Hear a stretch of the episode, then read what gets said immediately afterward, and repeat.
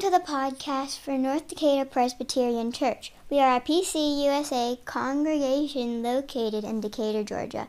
You can find out more about the church, our service to the community, and our great education programs for children like me and youth and adults at ndpc.org. You can also follow us on Facebook. If you're in the Atlanta area, we hope you'll come join us in person. Okay, that's it. On to this week's scripture and sermon. We're in our second week exploring these big ideas about sin and grace. Last week, we explored these uh, hands-on metaphors about how sin works. Anybody here last week remember what we did? Yeah, it was pretty fun. In a way, we examined the metaphors by which sin gets communicated in Scripture. I wanted you to see that sin is a real thing. It's got a tangible quality to it, it's got a thingness to it. And I'm hoping that it helped you expand your ways of thinking about sin and its effects. I want us together to be specific and as accurate as possible about sin. Because specificity about sin helps us understand how God's grace helps us with sin. So this week, I want to do some weed whacking. Not actually, like there's no power tools involved in the sermon this week, but we need to whack away at a dubious idea called original sin. This idea has grown up over the centuries and it has obscured some of the truth about the nature of sin and about the way that God heals it. The doctrine of original sin was invented in the 300s by St. Augustine, who was a brilliant guy, a great and prodigious writer, and also thoroughly obsessed with his own sin.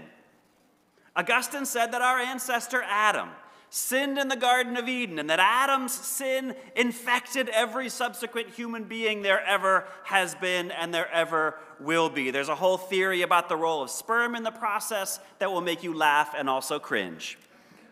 Adam's sin, he said, alters our fundamental nature as human beings. You are sinful from birth. There's nothing you can do about it. Only Christ can fix your sin by dying on the cross, absorbing the punishment that you deserve for your sin.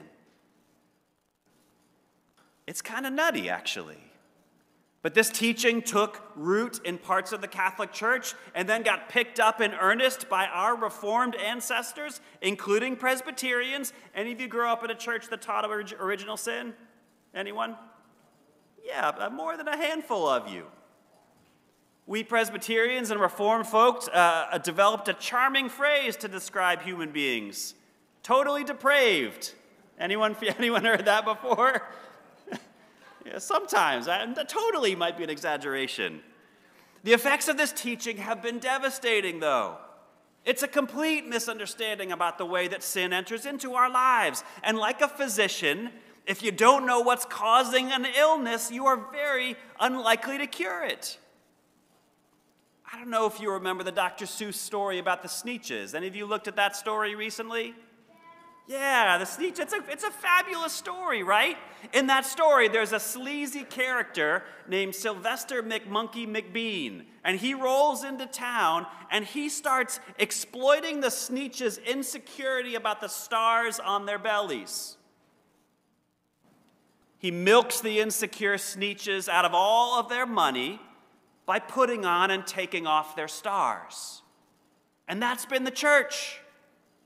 We've told people that sin is your primary problem, and the only way to fix it is to come in and get some Jesus, who's like a sin off machine. I've never found original sin or substitutionary atonement to be convincing. But I want to assure you that our tradition has alternative ways of understanding sin and the saving event of Jesus' death and resurrection. And these ways feel much more true to the nature of sin and true to our own experience. So that's what we're going to talk about this morning. But to undo the spell of original sin, I need some help. We got to go back to the beginning, to Genesis, to where it all began. This morning, Beth will be playing the narrator and God. I will be playing the character of Eve. Mary Nona will be playing the character of Adam. And Margaret will be playing the character of the serpent.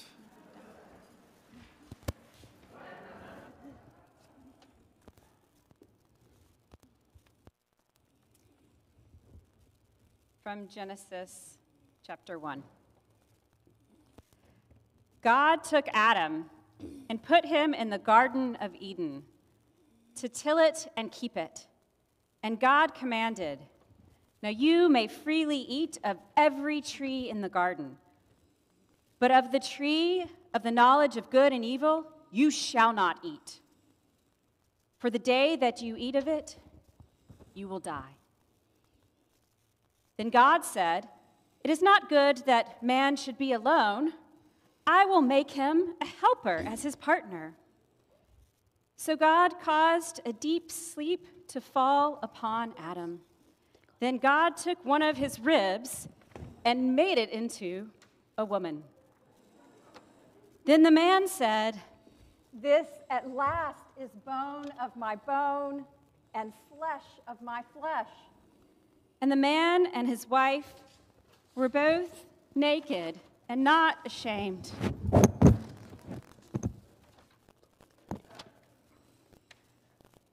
Now the serpent was craftier than any other animal that God had made. And he said to the woman, Did God say, You shall not eat from any tree in the garden? And the woman said to the serpent, We may eat of the fruit of the trees in the garden, but God said, You shall not eat of the fruit of the tree that is in the middle of the garden, nor shall you touch it, or you shall die. But the serpent said to the woman, You will not die, for God knows that. For when you for when you eat it, your eyes will be opened, and you'll be like God, knowing good and evil. So when the woman saw that the tree was good for food, and that it was a delight to the eyes, and that the tree was to be desired to make one wise, she took of its fruit and ate. And she also gave some to her husband, who was with her, and he ate. And then the eyes of both were opened, and they knew that they were naked. And they sewed fig leaves together and made loincloths for themselves. They heard the sound of God walking in the garden at the time of the evening breeze. And the man and his wife hid themselves from the presence of God. But God called to the man and said to him, Where are you? And Adam said, I heard the sound of you in the garden, and I was afraid because I was naked, and I hid myself. And God said, Who told you you were naked? Have you eaten from the tree of which I commanded you not to eat? And the man said, The woman you gave to me, you gave to me. She gave me the fruit, and I ate it. Then God said to the woman, What is this that you have done? And the woman said, The serpent tricked me, and I ate. Then God said to the serpent, Because you have done this, cursed are you among all animals. Upon your belly you shall go. And to the woman, God said, I will greatly increase your pangs in childbirth.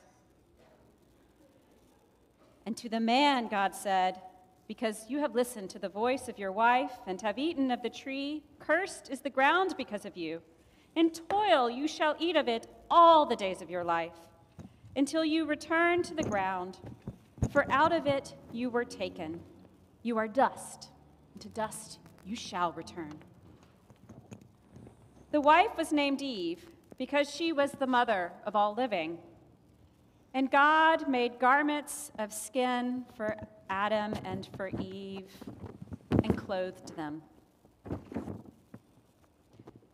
Then God said, See, the man has become like one of us, knowing good and evil, and now he might reach out his hand and take also from the tree of life and eat and live forever. Therefore, God sent him forth from the Garden of Eden to the ground from which he was taken. And he drove out the man at the east of the Garden of Eden, and he placed cherubim and a sword flaming and turning to guard the way to the tree of life. Holy word, holy wisdom. Thanks be to God. I got a round of applause for our actors this morning. All right. All right. Good job, everyone. So, what's this story about? Well, it begins with us in the garden, right? We've been put there by God to support and care for one another. Adam tends the garden, it's sweet and good. These two kids have the run of the place. It's young love, free, beautiful. There's just one caveat, right? We can't eat of the tree of the knowledge of good and evil. Fine, right? We can do that. Then along comes the snake, the sneaky serpent, the voice of temptation. As the snake slides up and starts talking to Eve, I hope you notice how slippery their speech is. They stretch their memory of what it was that God told them. They do what we do when we have a rule that chafes. We look for loopholes. Eve is convinced and she eats from the tree. After all, the tree is good to eat. It's a delight to the eyes. For crying out loud, it makes a person wise. What's not to like? She eats some and gives it to Adam. Then what? Well, they don't die, first of all, as God warns they will, but that's a story and a sermon for another day. Instead, their eyes are opened. What's that mean? It's very much a metaphor for an awakened conscience. These two now know the difference between good and evil, between right and wrong. They have become human beings. This is a story about our moral awakening.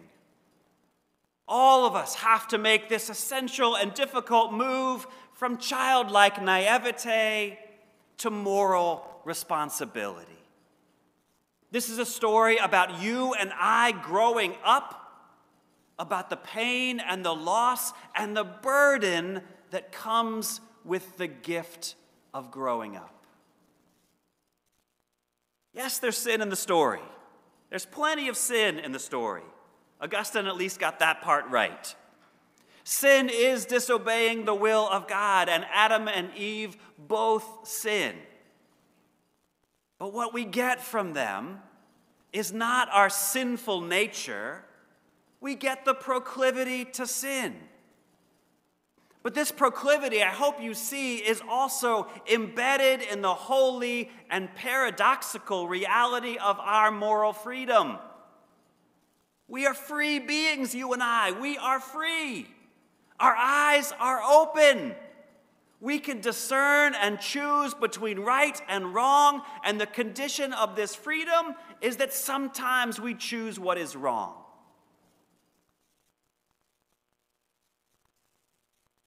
Did you notice how God responds when we sin? First, it should be noted that God does not revoke their freedom. God chastens them and burdens them. The snake has to crawl, the woman has labor pains, the man will sweat his whole life just to eat. When you and I disobey God's will, life gets harder.